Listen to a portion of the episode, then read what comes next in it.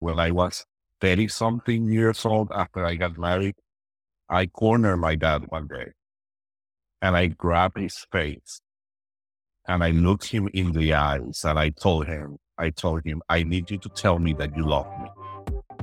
Hi, everyone. This is Ross, your host of Bear Crawl with Dads. So, true confession, I'm completely leveraging this podcast for personal and selfish reasons. You see, not too long ago, I became a dad for the very first time, but with that, an older dad. So, the one thing that I know so far is that this bear crawl as a dad is not meant to be done alone. We truly need each other. So, may this podcast be that for you. So come along and let's bear crawl together.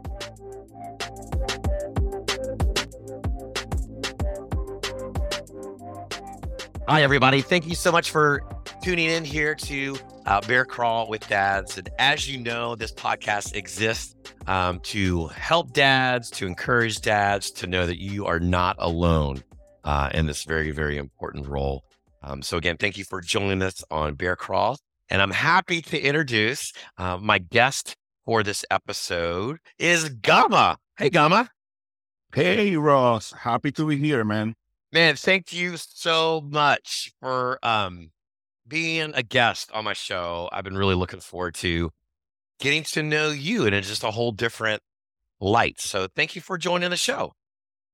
Hey, no, thank you for the invitation. I will say this is a first for me.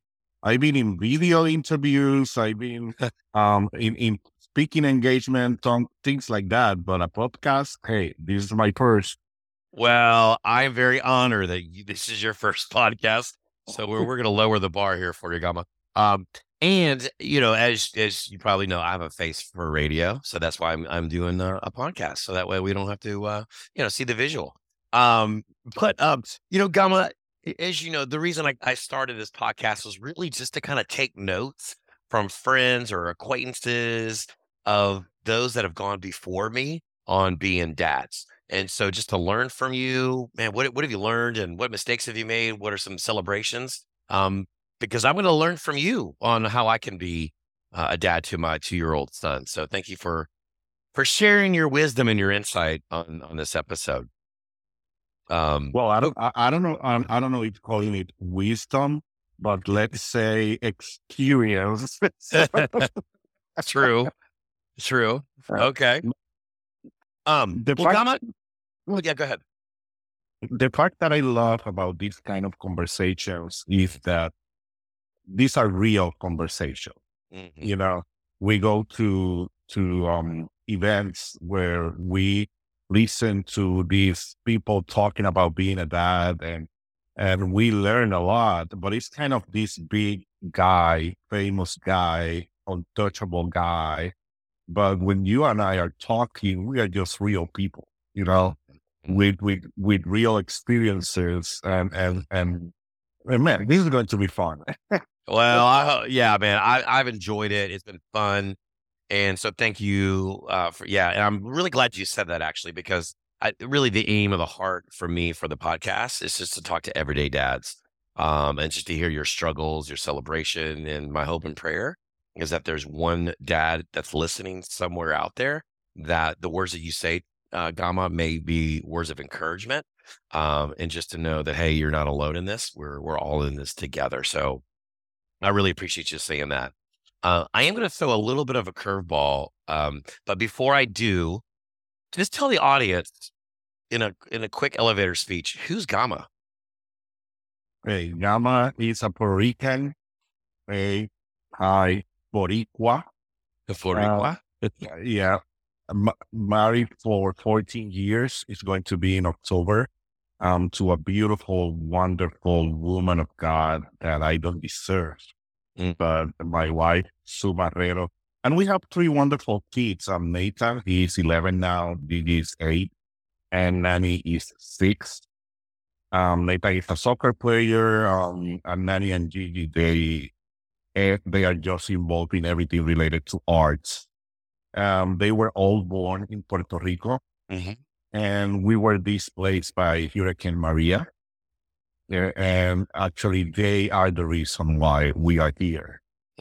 They, they are the reason why we moved to the States. Um, I I go to church, I serve God, I love God, and moving to the states was the only moment that I told God, "I'm doing this because you are telling me to, and because my kids need need me to do it, but I don't want it to do it." Mm.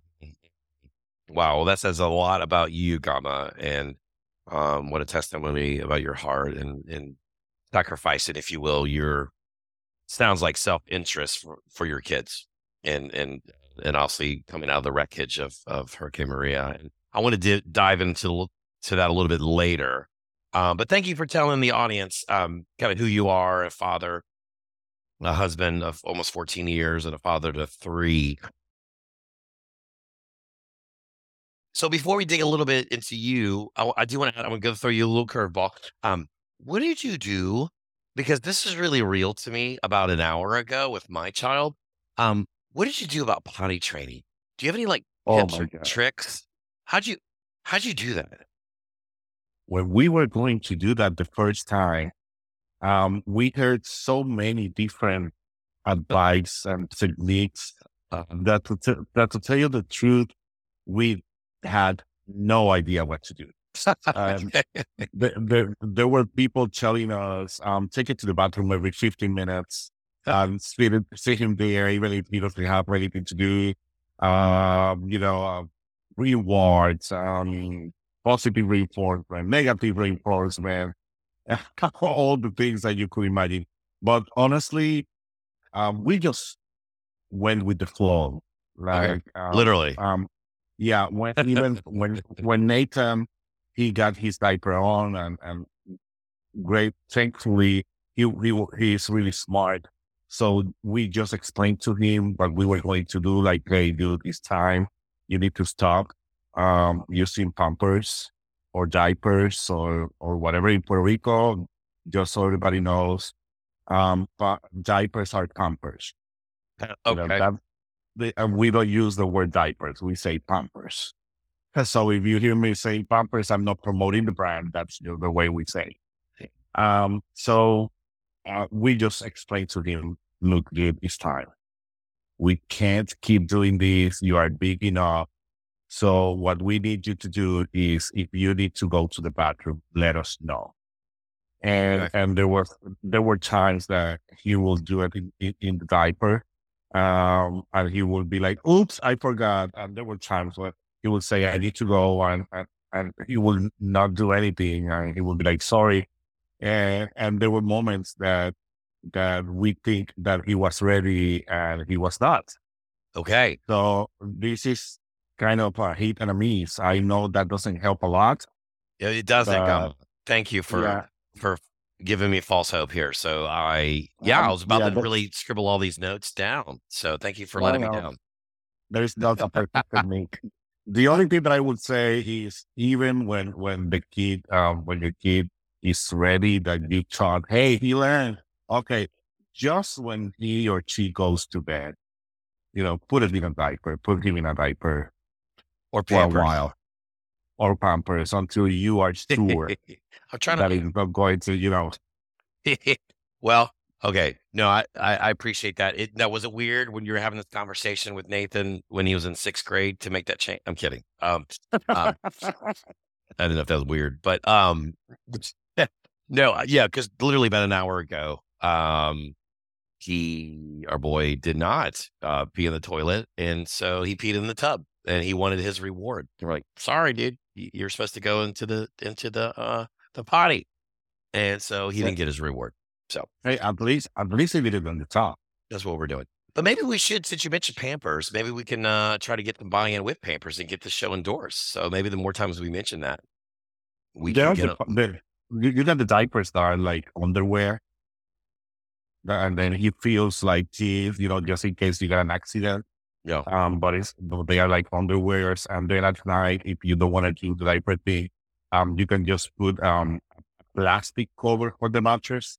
Oh, So if, if you have an accident, yeah, you will need to to wash the sheet, but the, Okay. pump, the the mattress is going to be safe. okay. Well, I think I'm a yeah. Any audience that we did have, I think we pretty much just lost them since two dads are talking about potty training. So, Yeah, well, I that, love- that's part of life.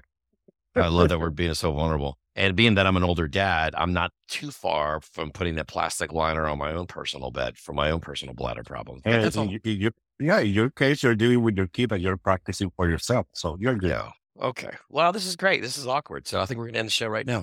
Um, so um, but no, thank you for going down that rabbit hole with me on uh potty talk with here with Ross on Bear Crawls.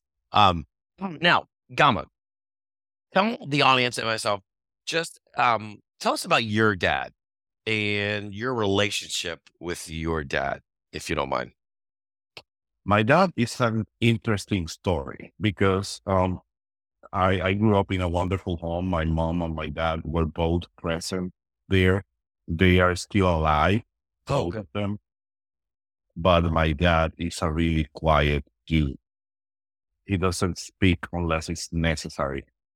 So even though he, he was there, we didn't have uh, had quite a relationship. Now, You know, uh, were you the only were you the only child? Do you have any siblings? I got two siblings. I'm the oldest. Okay. I'm So even oldest. with even so your dad was reserved, only spoke when needed when it was needed, and that was to you and to all the, the siblings? Yes, but I would say that even though, um, you know, the saying that we speak uh, more with our actions than with words, and and I'm not going to say that his actions were enough Mhm. because I actually, um, I will say that when I was thirty something years old after I got married, I cornered my dad one day, and I grabbed his face, and I looked him in the eyes, and I told him, I told him, I need you to tell me that you love me. Are you serious? Yeah, yeah, because I knew that he loved me, but because of the way that he was raised, he he has never told me that. And I was th- I was thirty something year old, and and he looked at the side. You know, he, he even though I was grabbing his face, Mm. he looked to the wall and he told me, "I love you." And I told him, "No, no, no. I want you to look at me when you are telling me this." Wow, And- and he did it and, and we had a, a wonderful um, moment and that was a breakthrough for us for us. Mm. you know fr- from that day forward um, he was more open letting me know how he feels and and what does he think about me um, as a man right? We didn't have that when when i was a kid. I didn't have that when, when i was a kid or a teenager or even a young man but i i had it um, after 30 years now I'm 44, so let's say that Mhm. we had this really special relationship for two for 10 years now. Uh, but before that, my my my dad was always a man of character. You know, he, if if he said a man of his word, um, a really hard worker, and when he said yes, it was a yes. When he said no, it was a no. Um, so we could trust his word, and um, I had the privilege of build the house that my parents are living at right now. Uh, it was the house that I grew in. Um, I think I was, I don't know, maybe 13, 14 when we began to build that house. And, and me and my brother, we did it with that. And, and even though we didn't talk while we do it, we, we had those special moments that we still had that in our heart of building the house together. Wow, Gama, that's powerful. There's so many, so many roads we can go on what you just said. So thank you for sharing that. And um, to clarify, the house that your mom and dad are living in right now is the house that you and your brother and your dad built together when you were 10 or 11. Yes. Wow. And your dad at before you at the age of 30, before you basically confronted him to say, I need to hear you say I love you and look me in the eyes. Up to that point, you said he really showed you his love by his actions and his character than than his words. Yes. Okay. Now, tell me, is that typical of the Puerto Rican culture of the men there, or was that just maybe more unique to your father? What does that look like culturally in, in Puerto Rico? Not expressing the for the man not to express um his feelings That's yes, that's that's a Puerto Rican thing, and not only a Puerto Rican thing. I will I will say it's a Latino thing, Okay. Hispanic thing. Um, men are close. Um, they they don't open. They don't tell you how they feel. Um, well, they can tell you how they feel if they're mad. you know, but but not love, um, proudness, of trust. Uh, no. Okay. So That- was okay. So so your dad was somewhat typical of of the Latino Puerto Rican culture of a father. just a little bit more in the sense that he doesn't speak un- unless it's needed. Okay. Um, he, he's more quiet uh, than your regular Hispanic dad. I gotcha. Now what what line of work does did your dad do or does? uh, this is going to be interesting. My dad was a pastor. Interesting. So he will speak, yeah. So so it was a little bit of um, um I I would not dare say that that there was resentment because there is not. Um, but but we were a little bit confused, me, my brother, and my sister, because as a pastor, he would talk with everybody. But when we but when he got to our house, he would close up. Interesting. That's really interesting. Interesting insight. Okay. Um, now, what what what part of the of the country? What city are you from? Puerto Rico is really small. Like you can drive it side to side in two and a half hours. Uh, but I'm from the southeast, um, in a town called Juncos. Okay. Yeah, is that is near, in- is that in- near uh, Arroyo? Um, kind of. Yeah, I would say it's like half an hour from Arroyo. Yeah. More east? Um, Guayama? More, more to the center. Guayama and Arroyo are more east or southeast, closer to the beach. Okay. We are we are uh, closer to the country. Oh, gotcha, gotcha. Okay. Okay. Cool. I was just trying to get a perspective of what part of the. Yeah, but you are you are getting to the right side of the island. It's, I got gotcha. close enough. Yeah. Okay. Okay. So your dad, okay, was a father. Now, not to kind of call you out a little bit, but if if if it's typical in the Latino culture, Puerto Rican culture of the male, the dad, the father, to be a little bit more um, closed, emotionally, leading by your actions, man a few words. Why, at the age of thirty, did Gama feel the need to confront your dad? What was it that you needed? I would say those words of affirmation from your father. If you, that doesn't sound like a typical then Latino move. Because I decided to be a different dad. Like I decided to take all the good things from my dad that I learned, but to fix the things that I needed, that I didn't know that I needed when I was younger. But now as a, as a man, I realized that I need, needed those things. And as I Mm. saw my relationship with my kids, I, I said to myself, I want this with my dad. Wow. You know, we need to break something. We need to do something radical because I need, I want this with my dad. And when I, when I went to, um, I actually sat down with a really great pastor, um, a, a pastor that is focused. Um, sorry if everybody, um, I know I have a problem with that word. So, um, it's a pastor that specializes, um, with, uh, about family issues.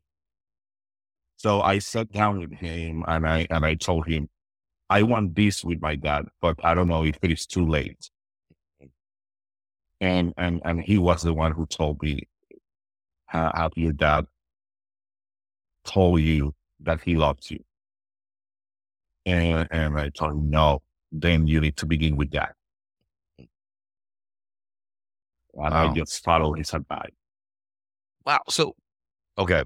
Was it was there a tipping point though? Was it was it having Nathan, your first child? Did that did that was like a like a shockwave to the core of like I guess what I'm trying to say is before you had Nathan, did you need to hear that from your father? Or, I mean, what was it?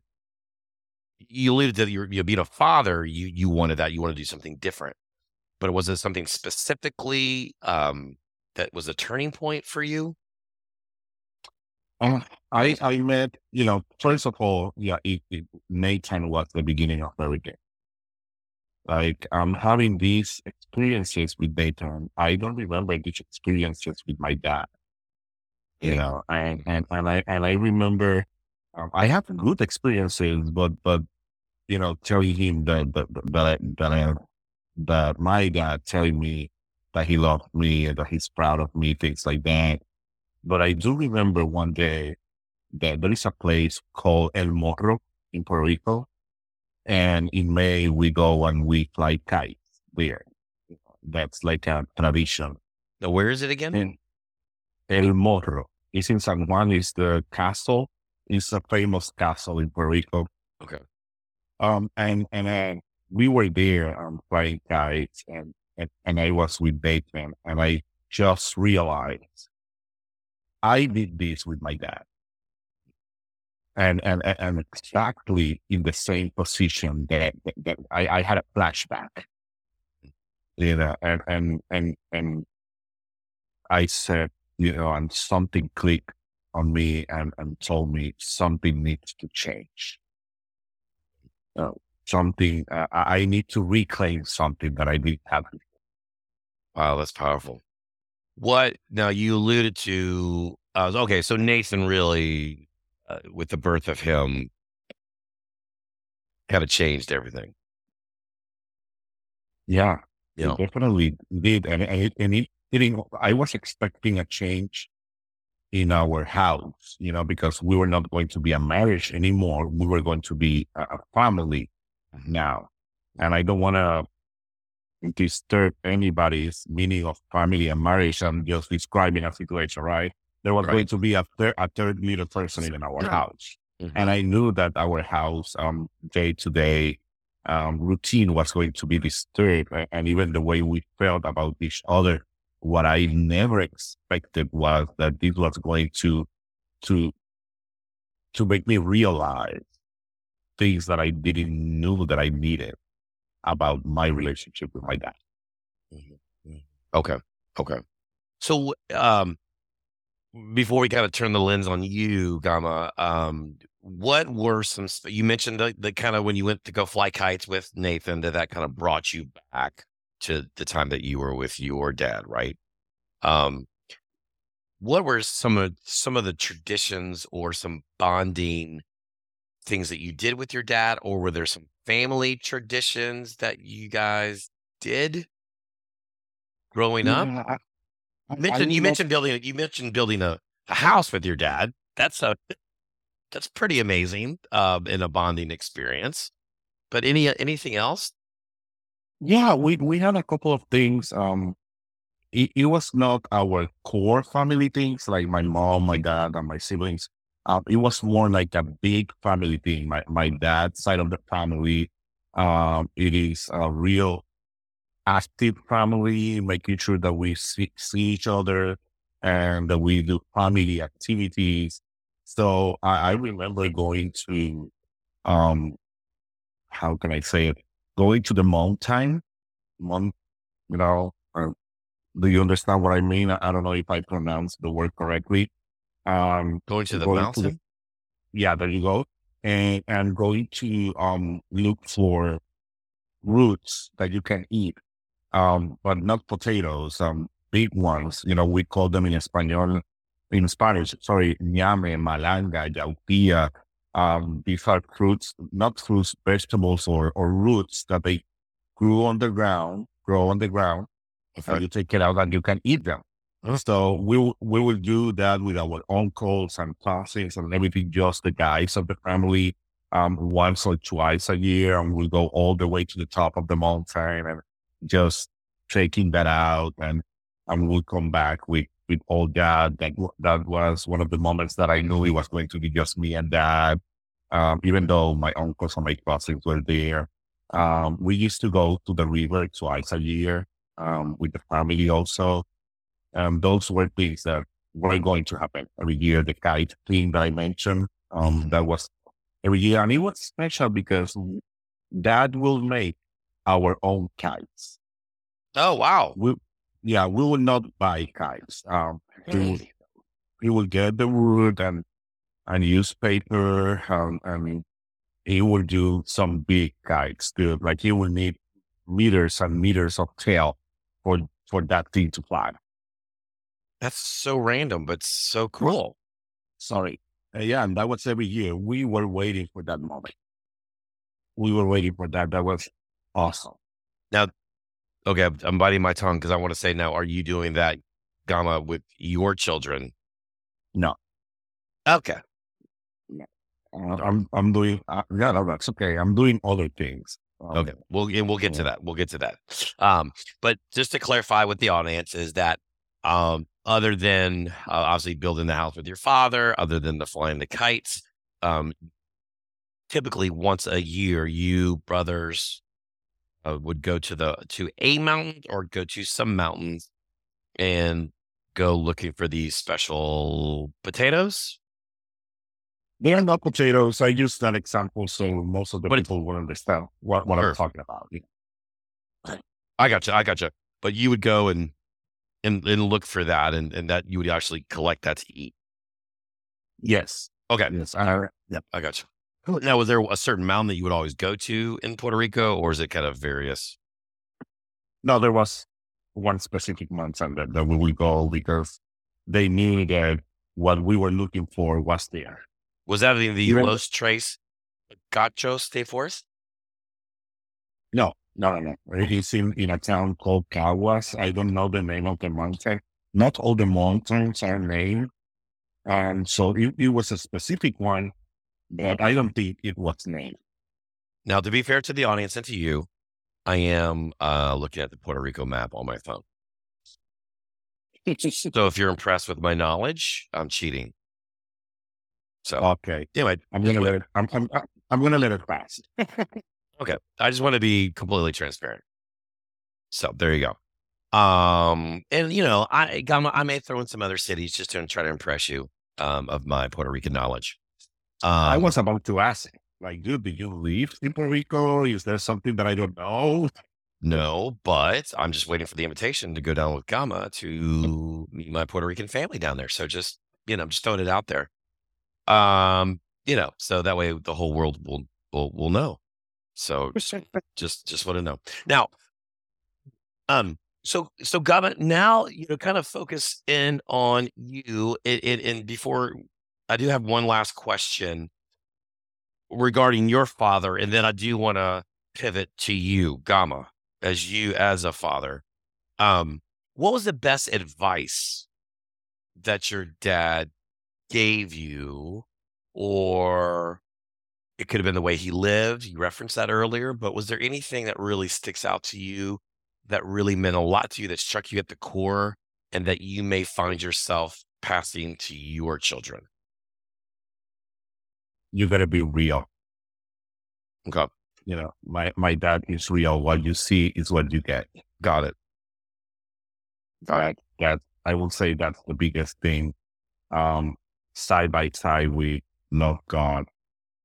You know, and I would say he loves God and he loves his family. So okay, so be real, and then you kind of. And I'm. This is going to be. Tell me this is, is this is incorrect, but practice what you preach. Yes. Okay. Okay. No, thank you for that. Um, that's awesome. And I guys, I still go back to the fact that um, you actually stopped physically, I'm sure an aggressive way, but said, Hey dad, I need to know, I need to hear that you love me. Um, that kind of just when I heard that really went to my core because I think as humans, we're all looking for validation. We're all looking, do we have the right stuff? Am I worthy? Do I have what it takes? Right. And if we don't hear that from our our parents, you know, we're gonna get it somewhere, and we can make really poor choices to get that words of affirmation, right? It could be in really wrong, um, inappropriate relationships. It could be, you know what I'm saying? And the fact that you stopped and really were so bold and intentional about getting that from your father is powerful. Um, because I wonder how many in our audience or how many that are listening have never heard that from their parents or um, maybe parents that are listening have never stopped and looked at their child to say, I love you, you know, and I'm so proud of you. That that happens a lot because we assume that they know. Mm. We we especially um your generation, you know, and, and, and my parents' generation, because you are not as old as my parents. Uh, Well, thank that gener- that generation, they assume that we know. you. Mm. You know, and, and, and what I was telling him at that moment is, uh, you know, I'm not asking because I don't know. I just need you to understand that I need to hear. You know, and and I I yeah, you, I I hear you talk, and I'm and I'm realizing stuff too. Because when I was growing up, uh, there was a year that I called my black year. Um, I'm, I'm going to add one more year, so I had like two and a half years that were my black year. That I will, um, you know, I, I will be boyfriend of. I'm I'm talking twenty something years. I was twenty something years. I would date whatever girl told me that she liked me. Mm. You know, whatever girl showed me any kind of appreciation, love, I will go out with her. And and and, and, people will ask me, "What do you see in her?" And I was like, "I don't know." And now, I, you know, talking with you, I'm realizing I was looking for something that I re- that, that I didn't receive before. And, and usually we think that this is going to happen with a girl that daddy didn't told told her, "I love you," you know, and she's going to to look for that um, in in other boys because daddy didn't say it, but I was looking for it in other girls. Yes, yes, that's that's so good, Gama, and I'm glad you brought that up because yeah, because if we don't hear from our parents or or somebody important in our in our family to get that validation, we're gonna try to find it. It's somewhere, you know, and and um, so I, again, I just I keep I don't want to keep on making a bigger deal about this, but the fact that you just paused and and and who does that? That just speaks volumes about you, and and um, that you needed to hear that. And you're right. I think that could potentially be a generation thing. That the assumption is there. Yeah, of course he, of course my kid knows that I love him. Well, how do they know that? Uh, because I show up at his basketball games, or I, you know, I made her dinner last night, and those are acts of love. Uh, sure, but we need to hear that that validation. You know, There is a there is a show I forgot the name um, of the show, but um, you know how TikTok it gives you these small clips of different things. So there was this small clip of a family show, and the guy he- he's an old dude already, and and he didn't express how he felt. Um, and he was talking with his family, and he was saying, "Well, I'm just the way that my, that my dad um was with me." And I never told him that I loved him, but he knew. I'm, I'm sure he knew um, because I did this and I did that and I did this other thing. But and every time he said, he knew he would say it slower every time, like he was thinking about it. And he began to cry. He began to cry, and he was like, "Please, somebody told me that my dad knew that I loved." Yeah, and, and, and he realized, like, I've been assuming all these years that you people know that I love you, and that's why I never tell any of you that. But I'm just realizing that I don't even know if my dad knew that I love. Mhm. Mhm. Wow, that's that's good. So maybe just to those you know that are listening, if you haven't told your child that you love them, please do. And uh, for those that need it from your father, please pull the Gama move and be bold and say, "I need to hear that you love me." Right? That's that's that's good stuff. We need to know that. We need to hear it. We can't assume. You know. So thank you for sharing that. Now, Gama, you as a father, um, obviously with with the you have a, a boy and two girls. Obviously, it, it, sounds like it rocks your world in a positive way having Nathan. Um, what I mean, gosh, you know, these these are such big macro questions, you know. But how do you sum that up? But um, what has been your greatest challenge as a dad with three? Hmm. Yeah, that's a real macro question. But I would say that living in the world that we are living right now, I would say that one of the things that touched me deeply in my heart and, and moved my core is trying to make sure that they love themselves the way that I love them. Oh, interesting. You know, trying to make sure that they understand that they are special and they can learn to value themselves without needing the reaffirmation of the people around them. Hmm. How do you do that? How do you how do you do that? I honestly, um, I I don't have a perfect formula, but what I do is, first of all, um, we talk a lot about the way that God sees us. You know, uh, we talk a lot about that. And then um, I try to remember them every day that they are special, that I love them, um, that I'm proud of them, that they are smart. Every morning before um, as we are driving to school, we have a mantra every morning, and we begin, I am blessed, and they repeat, I am blessed. I told them um, there are 10 things. Um, I am blessed. I am loved. I am smart. I am obedient. I am respectful. I am beautiful. And, and, and then we close with these phrases. Um, I love God. I love myself. I love everybody. I do what I enjoy in the presence of God. Mm. And um, worship is living is worship. Let's live in an excellent way.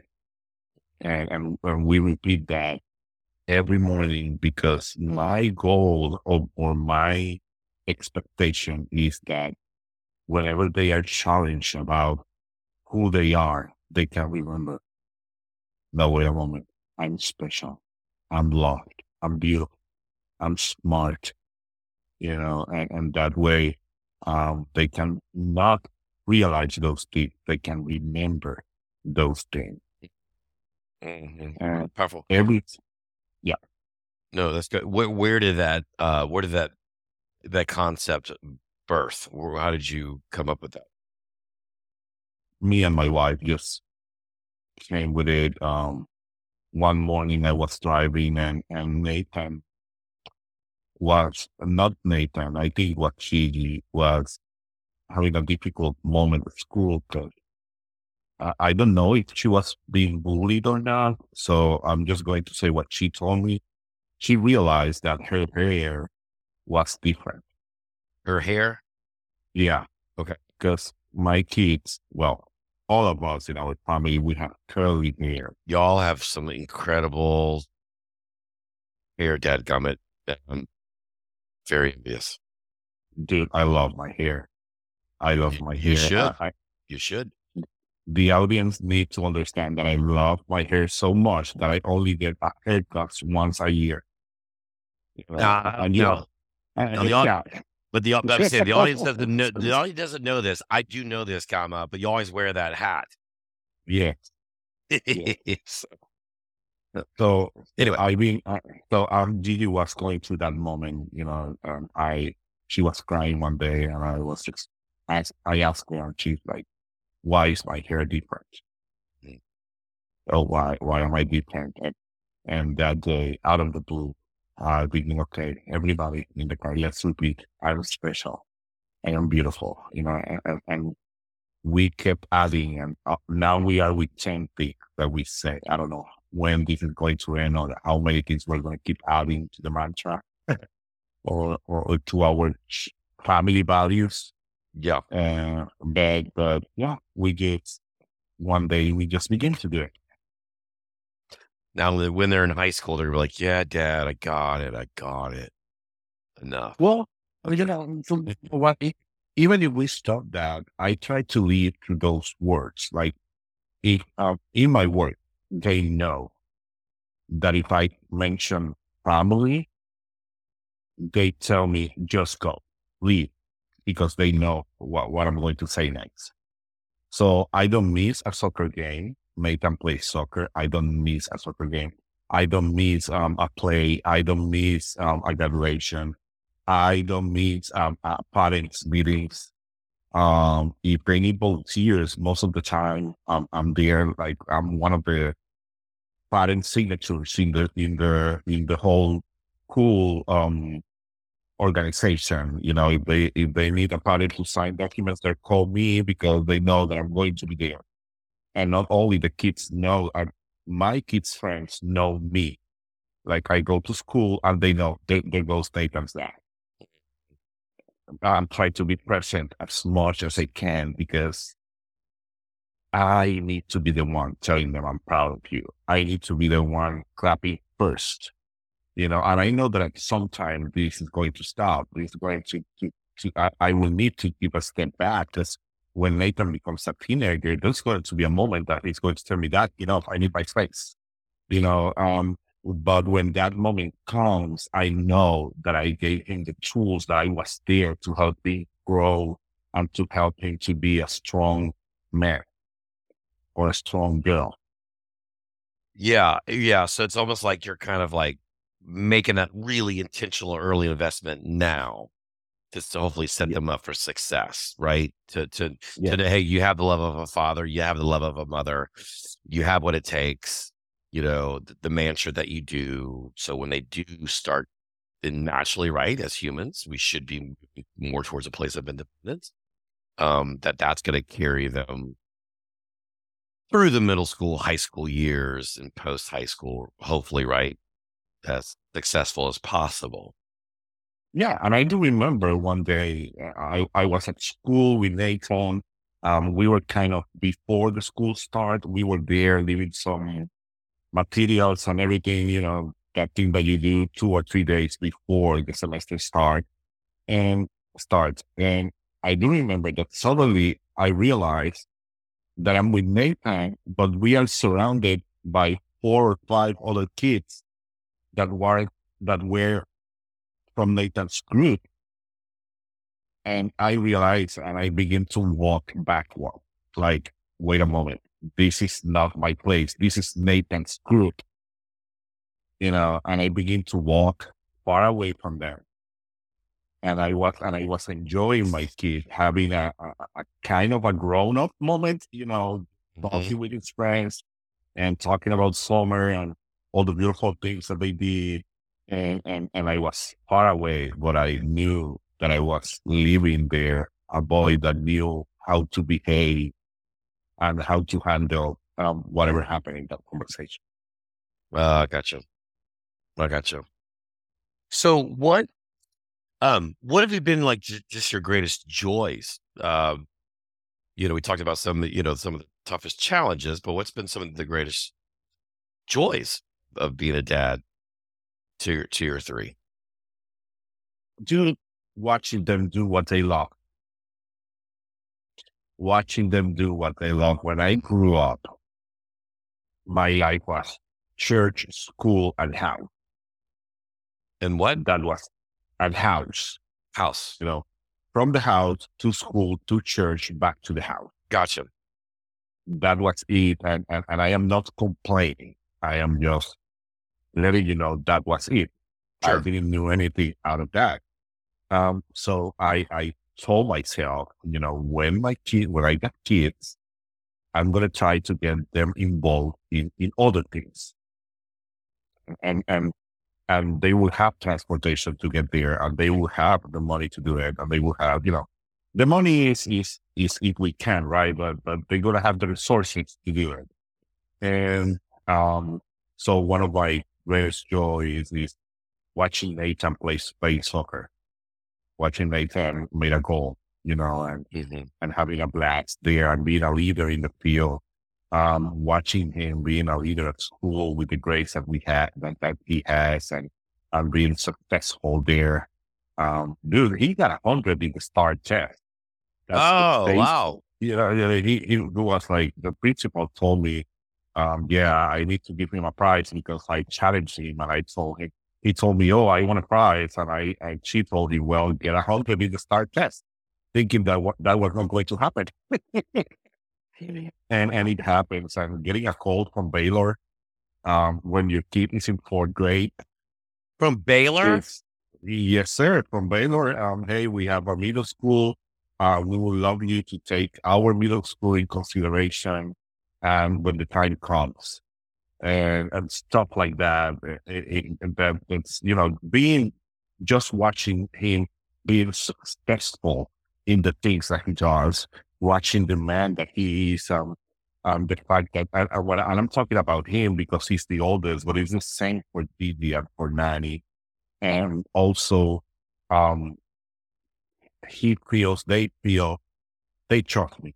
They feel that they can come to me and talk to me about really deep stuff. You know, as deep as it can get for their ages, right?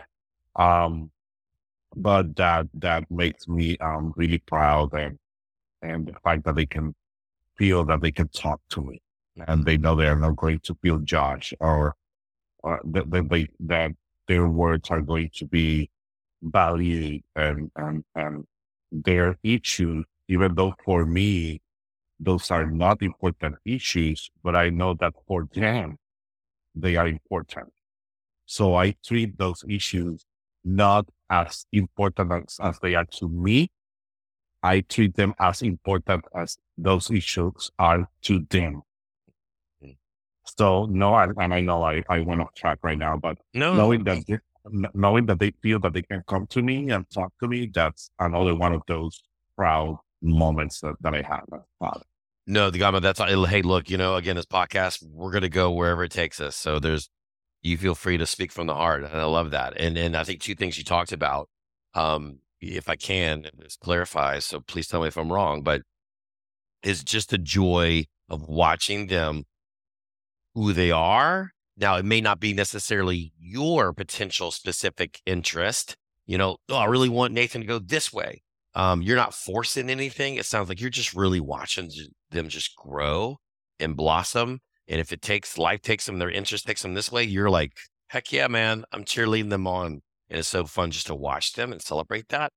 Um, so that's number one observation of what you said. And then number two, um, is that last part um, is is creating that openness of conversation.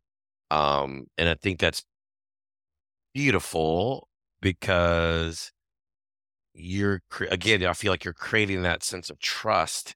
So when it, when they do go through some tough times in middle school and high school, um, the hope is that they're going to come to you and say, "Hey, I'm really struggling with this," and they're not going to sense this, oh, this finger of judgment and you know better than that, but more like, okay, well, thank you for telling me. Let's talk about it, right? Is that accurate? Yeah. Yeah, that's that's the way I go, and, and I got you know a couple of examples um about that. Like, uh, first of all, um, the first thing that you mentioned about letting my kids be themselves. Mm-hmm. Uh, the first instrument. I mean, I'm, I'm a musician. I play guitar. I play piano. I sing. Mhm. The first instrument that I bought Nathan, of course, it was a guitar, because that's my main instrument. Guess what instrument Nathan played? Drums. He doesn't play the guitar. He doesn't play the piano. He mm-hmm. plays drums. The the only instrument that I can't teach him. So, but I'm not going to be like, you need to play the guitar because that's what I want. But this is not about what I want. This is about recognizing what he's good at and what he's, uh, what he wants. There is a verse in the Bible that talks about, um, I, and, and again, I'm going to translate. So I hope I don't, I doesn't change it a lot. I don't change it a lot, Mhm. but it's, it says, um, teach the kid his way and he will never get out of that way. And the way that, that, that I was taught about that verse was that teach the kid about God and you will always serve God. And, and the truth is that if that's the true meaning of that verse, it's a lie. Because how many parents do we know that they raise their kids in church, teaching them about God, and now their biggest pray is for those kids to return to God. Right. Right. So, they, so then that verse is a lie. But pastor told me one day, wait a moment, you are not seeing the verse the right way. The verse is inviting you to know your kid and to discover what your kid's way. What's the way that he's been designed to follow? And once you discover that, and you teach him about that from an early age, he's going to follow that path. He's not going to get out of that path. And this is controversial because he's a kid, and a kid is going to want to play drums one day, and another day he's going to want to do karate, and another day he's going to want to, to run tracks. But the fact is that if you help him in every way that they have decided to walk at some point, that's going to be defined, and they are going to choose path, and they are going to follow that path. And while they are following that path, they are going to be grateful because you were there not imposing something, helping them to find that path. Yes. So and the and the and the other thing um about about trust and and about um conversations and about openness, I'm just trying to give them something that I didn't have. Hmm. You know, I want them to come to me.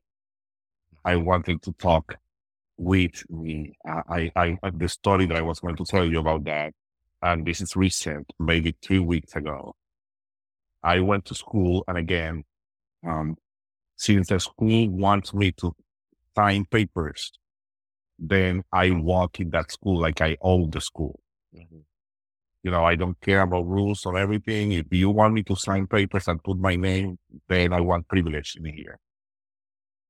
So I was walking to school um, to go and get my kid. And I'm explaining this because I know that here in the state, I'm not supposed to walk to school, Right. but I'm allowed to do it because of my status as, as a part of the organization. You know, I'm, I'm quotes, I'm making quotes.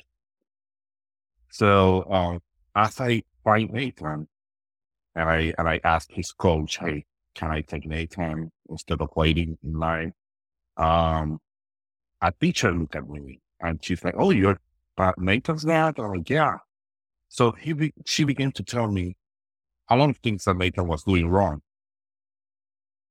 and that's nothing. You know, that's not him. I know Nathan. I raised Nathan, and he's a straight A student. Um, never had a discipline issue. Um, so I was surprised. But when we got to the car, I asked him, Okay, Nathan, you heard the teacher. You know what she said. I want to listen to you. Tell me what happened. Mhm. Tell me what is happening. When he told me his version of the of the story, his side of the story, I value his side of the story. Absolutely.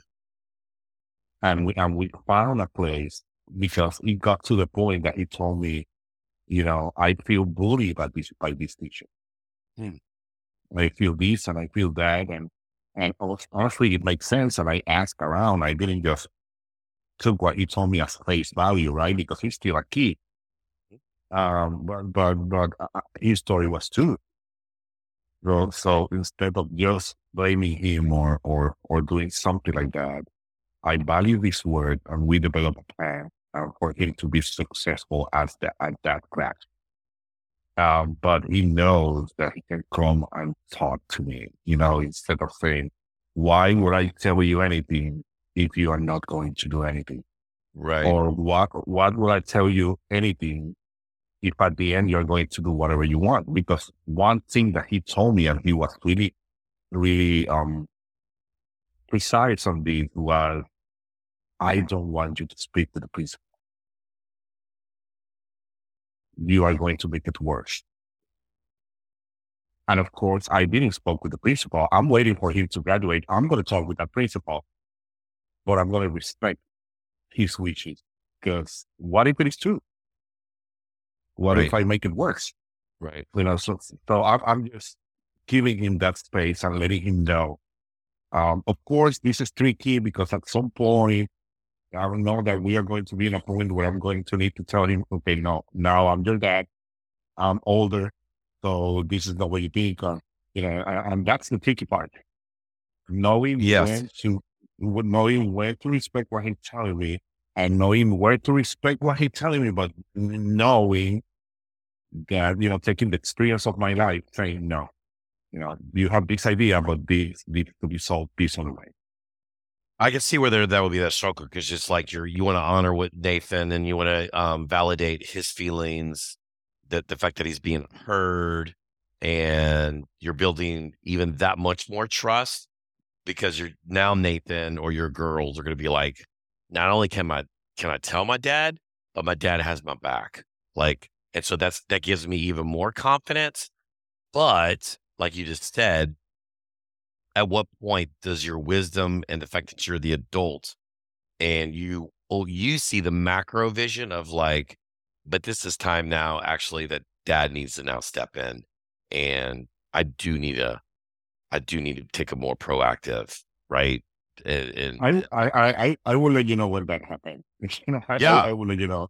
But that's yeah but i think but but but it's an interesting point though is, is that because even in my role as a dean of students, sometimes when students come and talk to me, I tell them, "Hey, you're in a safe place. I want you to be able to open and and, and share, and you're not in a you're not in a um, I'm not going to go share everything you tell me unless it is something that I've do that is over the line and that I where I have to tell your parents, you know. So I do kind of front load it um because i don't want my students to feel that i yeah that i took what they said and blasted it because then i've broken now Mhm. trust so i kind of start off and say hey I- i'm happy that you want to share but just know you know there are there are some things that that if you do share i, I am going to have to tell you know the teachers or whatever of course your parents um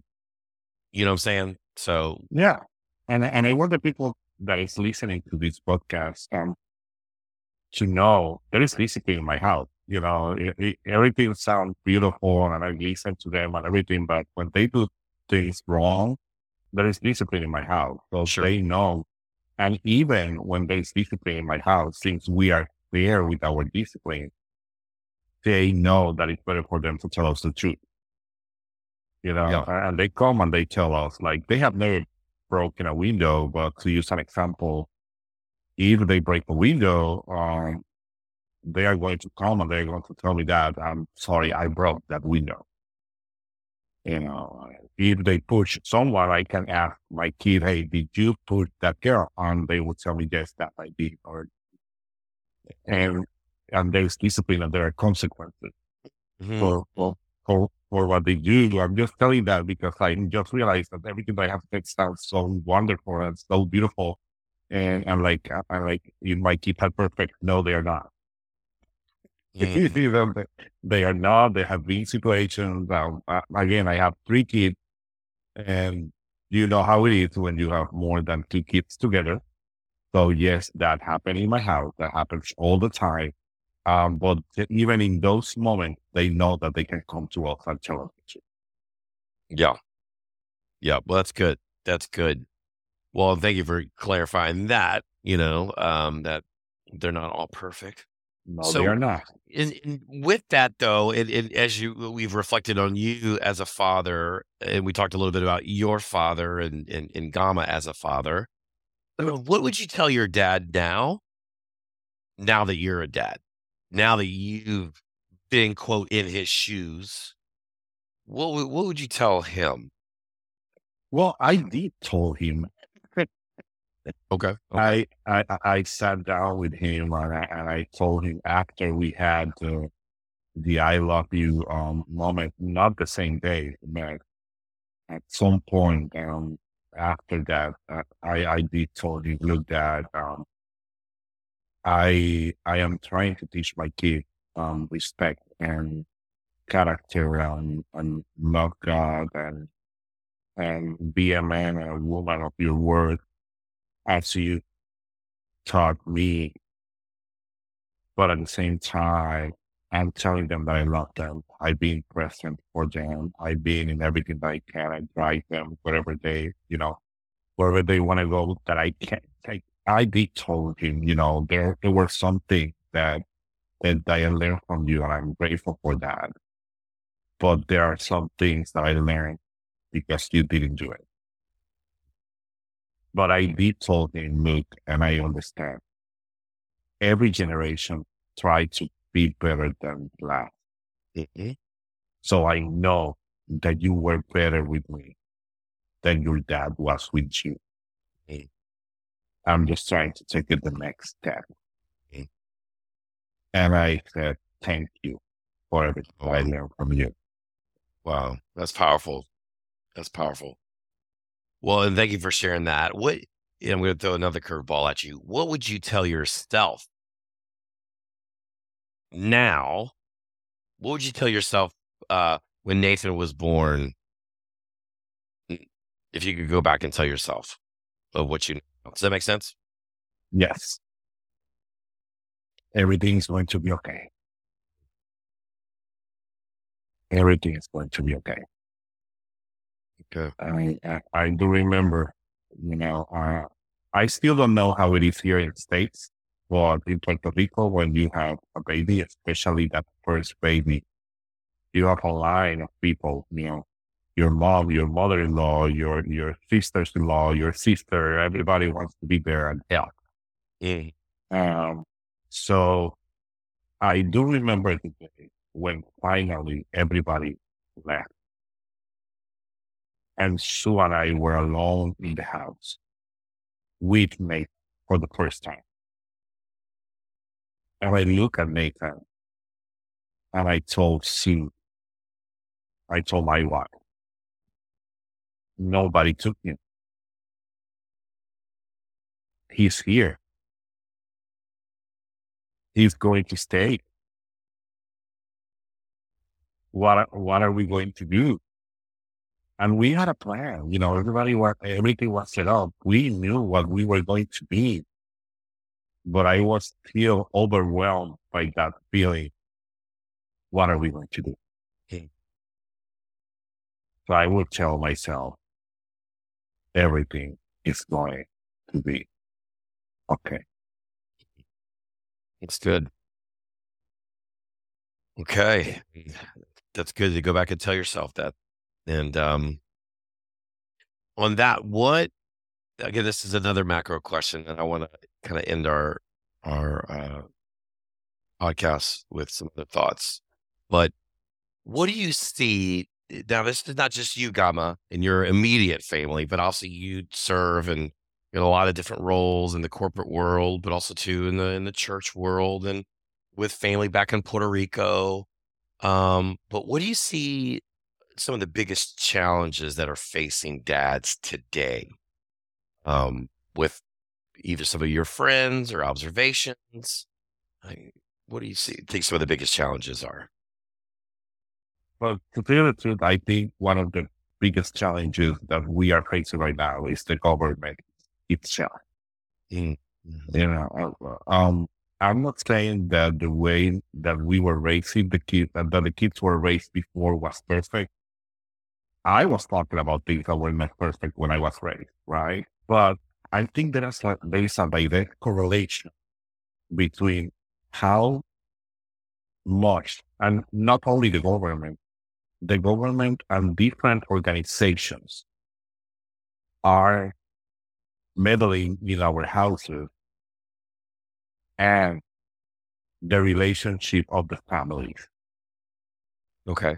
I, I think that the more that different organizations and government meddle in our houses and create laws telling us how to deal with our kids, and I'm not saying these are bad laws, you know, I'm not, I'm not getting into that. Um, uh, I would like to think that these laws are coming from good hearts that are trying to protect the kids because not all the parents are loving parents, right?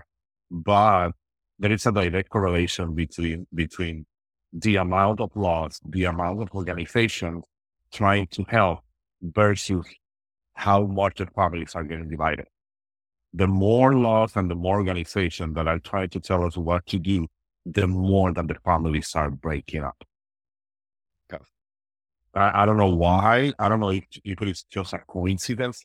So my biggest challenge right now, and I'm going to talk about myself, is the, the external influence that is affecting my relationship with my kids. Interesting. Okay. It, even the TV, I see shows that they are not bad shows. They are good shows. You know, they they they don't have um, double meanings. They don't have um, things that are obscene or stuff like that. But because of the dynamic of the families in those shows, I have I, I have needed to tell my kids you're not watching that again. Because it's affecting our dynamic in our house.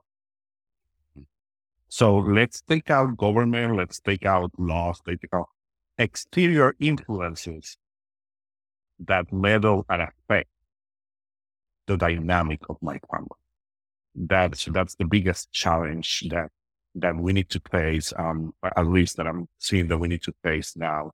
I remember the best advice that I have ever received um, regarding my kids, and I have applied that advice to many areas in my house and in my life was the following advice.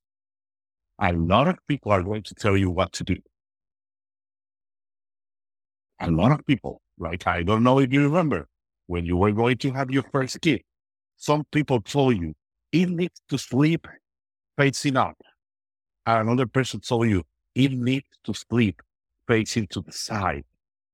And then another people told you it's okay he's sleeping in his belly, just make sure that he's breathing. And so you get all these advices that contradict themselves. But this but this person told me, you are going to listen to everybody. You are not, you are not going to fight with anybody. And as soon as you turn around, you are going to do whatever you feel is the correct thing to do with your family. But I, I have known parents that I don't tell them anything because, you know, if, if they have not given me the trust or I'm not going to tell you what to do unless we are we have that kind of relationship. You know, I'm not going to give you an advice that you're not asking for, um, except if you're listening to this podcast.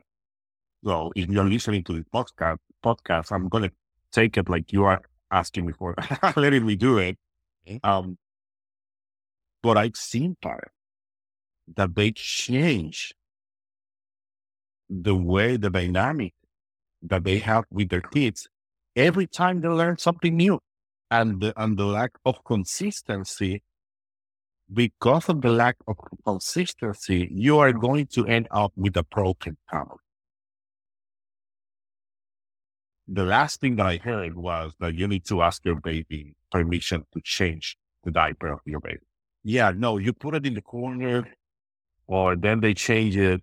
No, you, you need to send him to his room and you're going, it's going to be one minute for every age that your kid got.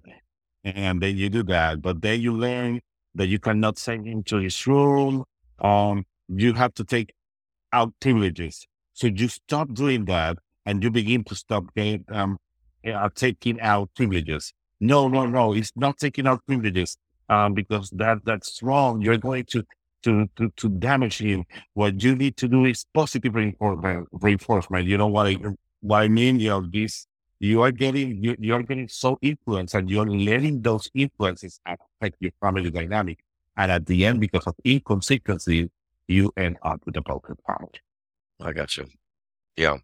So somehow it's like tuning that that outside noise out. the Bible says so. You listen to everything. You take whatever is good and you leave out whatever is not good. Mm-hmm.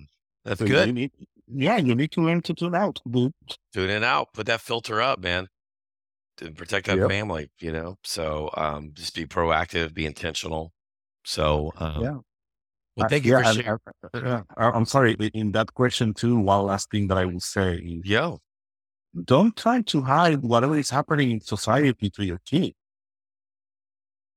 Yeah, don't try to hide it. If you don't agree with something, you, uh, and I'm I'm not going to get into any specific subject, whatever is the, the big subject for you that the society is facing, don't hide it from your kids because they are going to see it at some point.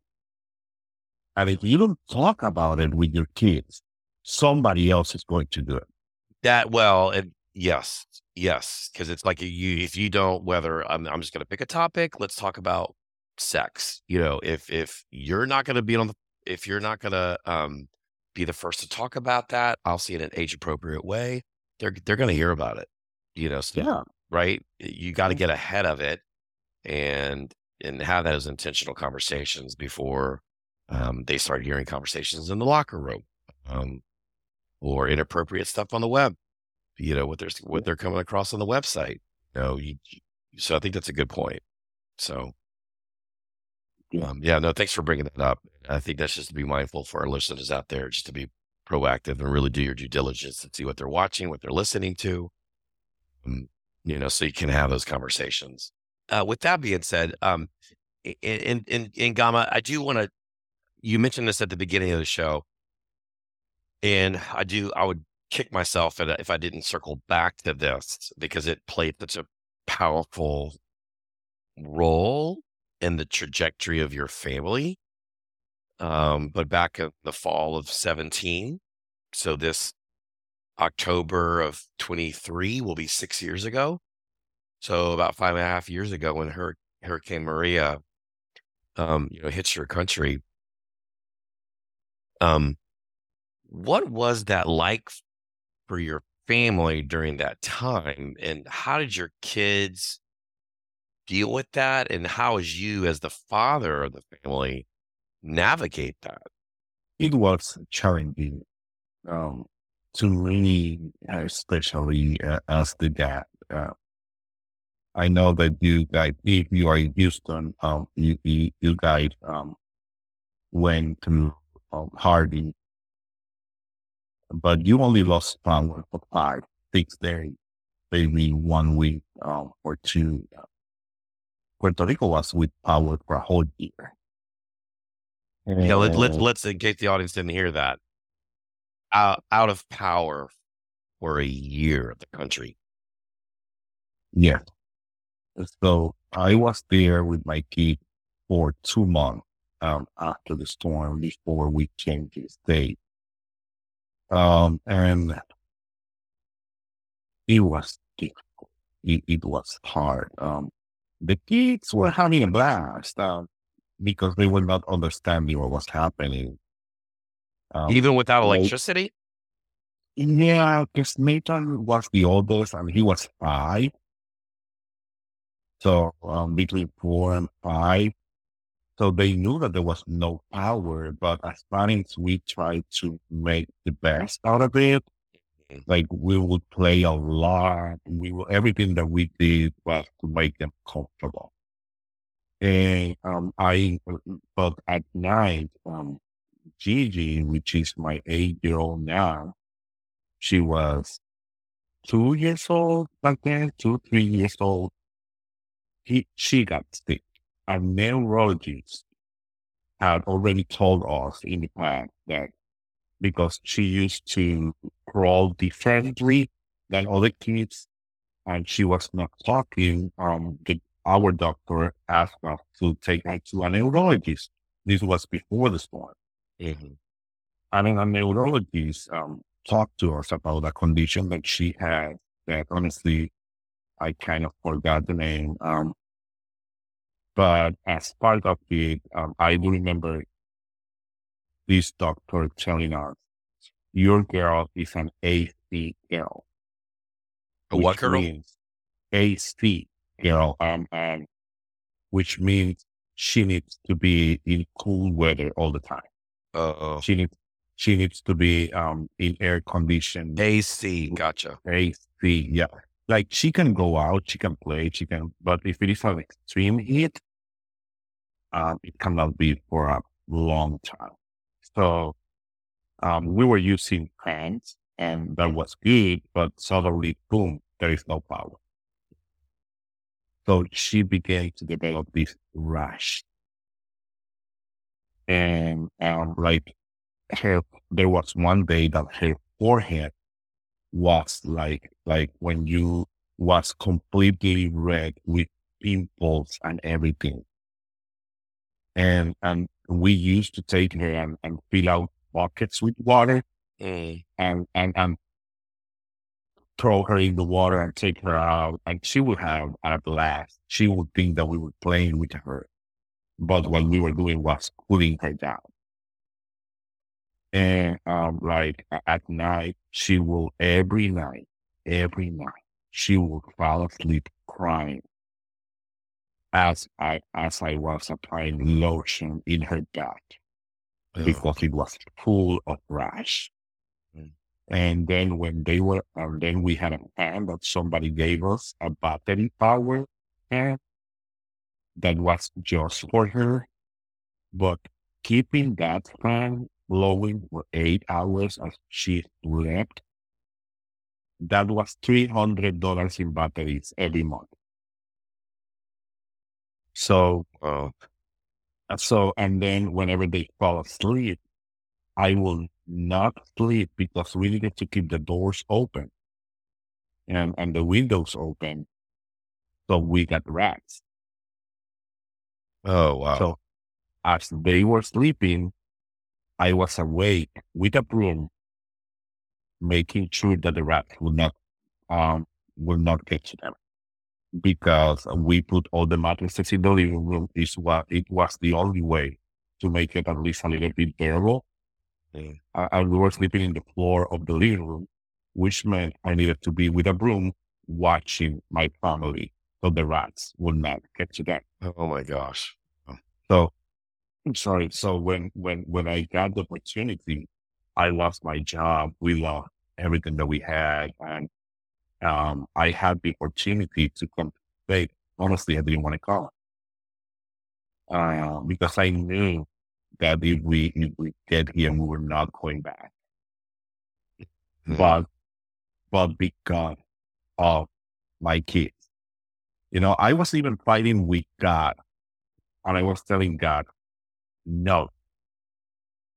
People came to my house without knowing the struggle that I was having with God and literally told me, I don't know why, Gama, but the only reason I'm here is to tell you stop fighting with God. Well, And I would tell God, no.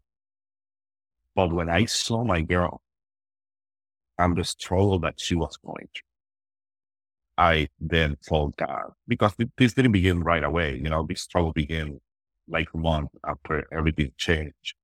Uh, I told God, I don't agree with you, but because of my kid, I'm going to.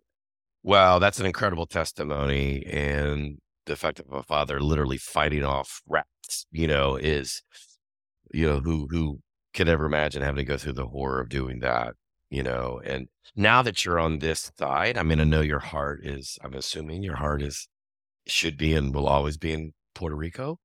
You know, now that you're five and a half years out of that, are, are have there been some blessings? Have there can you look back a little bit and reflect, okay, all right, I can see.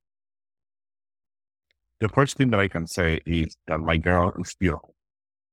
Her skin is clean and, and, and, and, she is beautiful, you know. Um, so I, I've seen the change in, in her health since we moved here, even though Houston summers are really hot. We have, we have not seen that yet. The second thing is that since we arrived, we have seen the hand of God. You know, there's no doubt that He is the one that brought us here. uh, I, I, I've been blessed by loving people and loving churches, you know, like First Baptist, First Baptist in Hempstead. Um, and, and we still got a great relationship with Pastor John Brown up there. Um, Ecclesia on the west side. Well, Ecclesia as at all, as, as at all, you know, not only the west side. Um, but the west side was really special because we were there for three years, I think. And, and we, we, we had, um, a re- special relationship and we still value and we still love. And, and, and they blessed us in so many ways. You know, it, it was not only the big blessing, right? But, but you know what I'm talking about. That you Right. were a big part of that. Right. Um, it- in so many ways, physical, tangible, and non-tangible.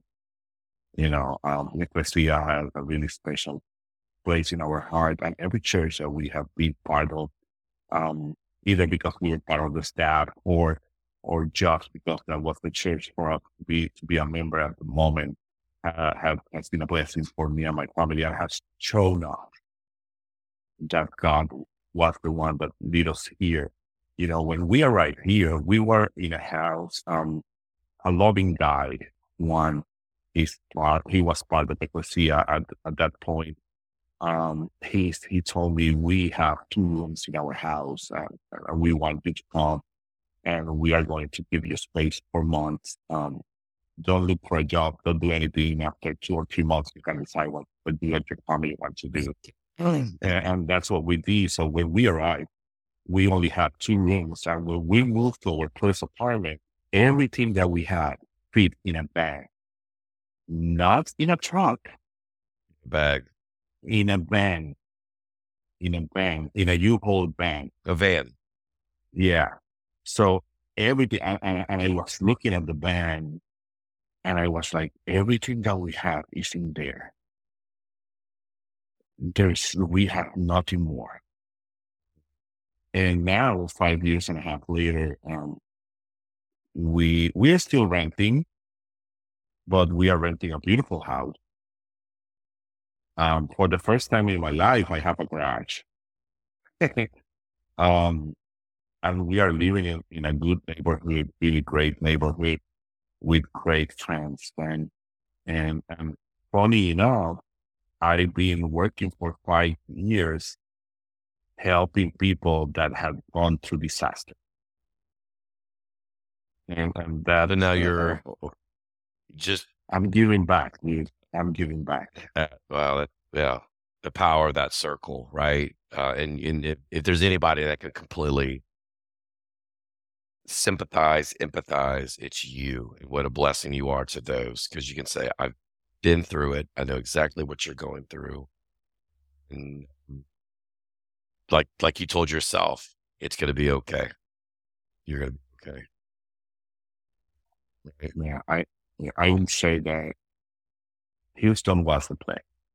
You know, uh, it, it's God was going to do it no matter where. Yeah.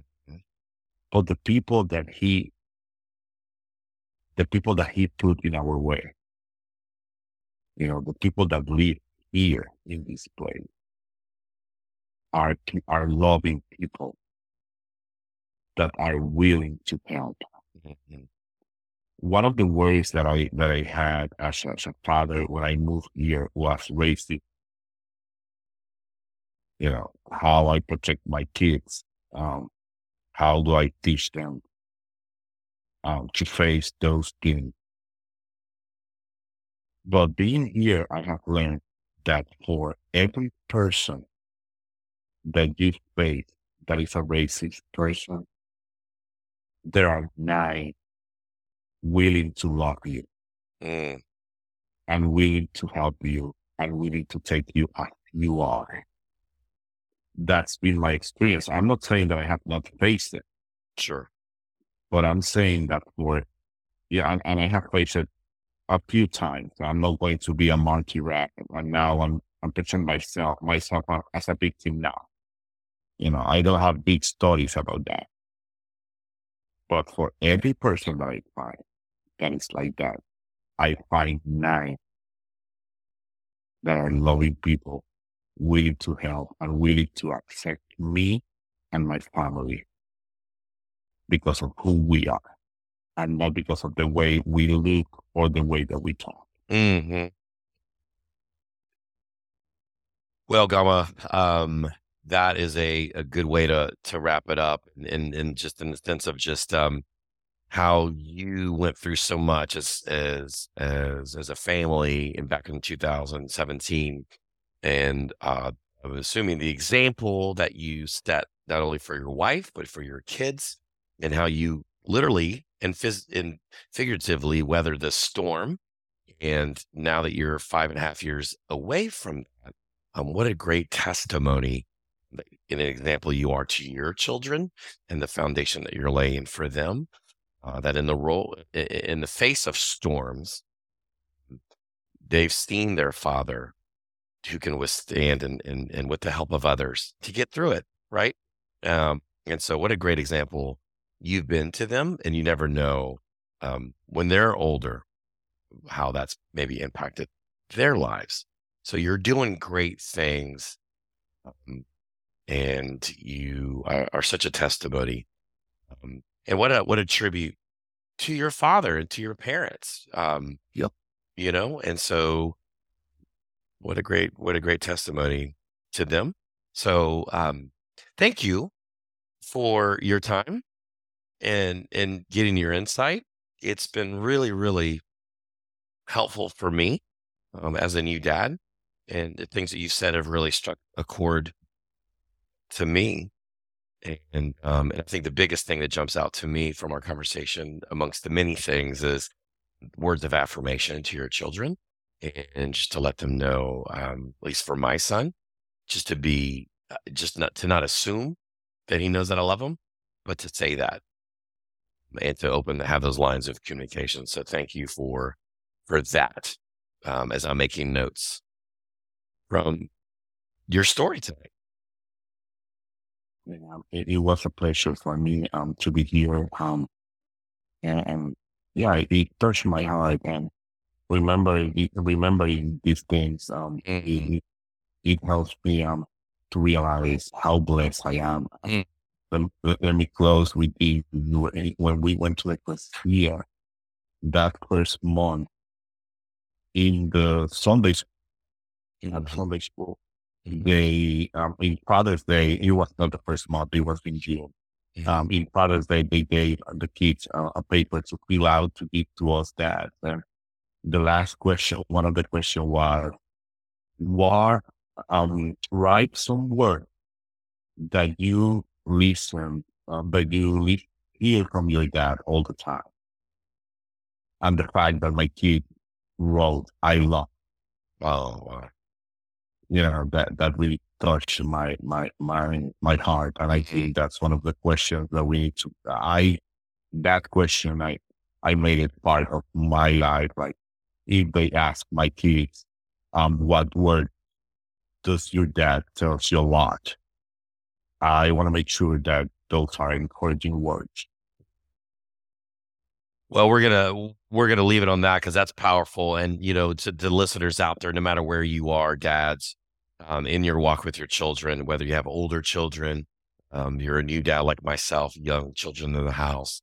Um, if you're an empty nester, um, I hope you know that it's it's never too late, and that you can um, call, pick up the phone, text, and just make sure that your children know that you love them. Um, and life is short. I think one thing about that with the episodes that I've had so far is that uh, one of the themes too that I've heard from dads is how time flies so quickly.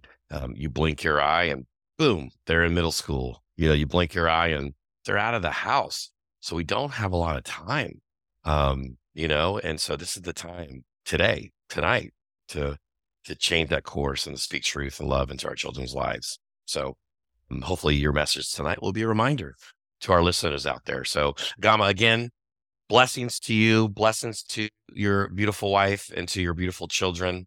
Um, and hopefully we'll get to see you soon here in the, the big city of Houston. Um, but man, you are loved. You're doing great things. And so again, thank you for your time. thank you for the invitation. We was a privilege to be with you. Awesome. Well, thank you, Gama. We'll talk to you soon. Talk to you soon. All right. Bye bye.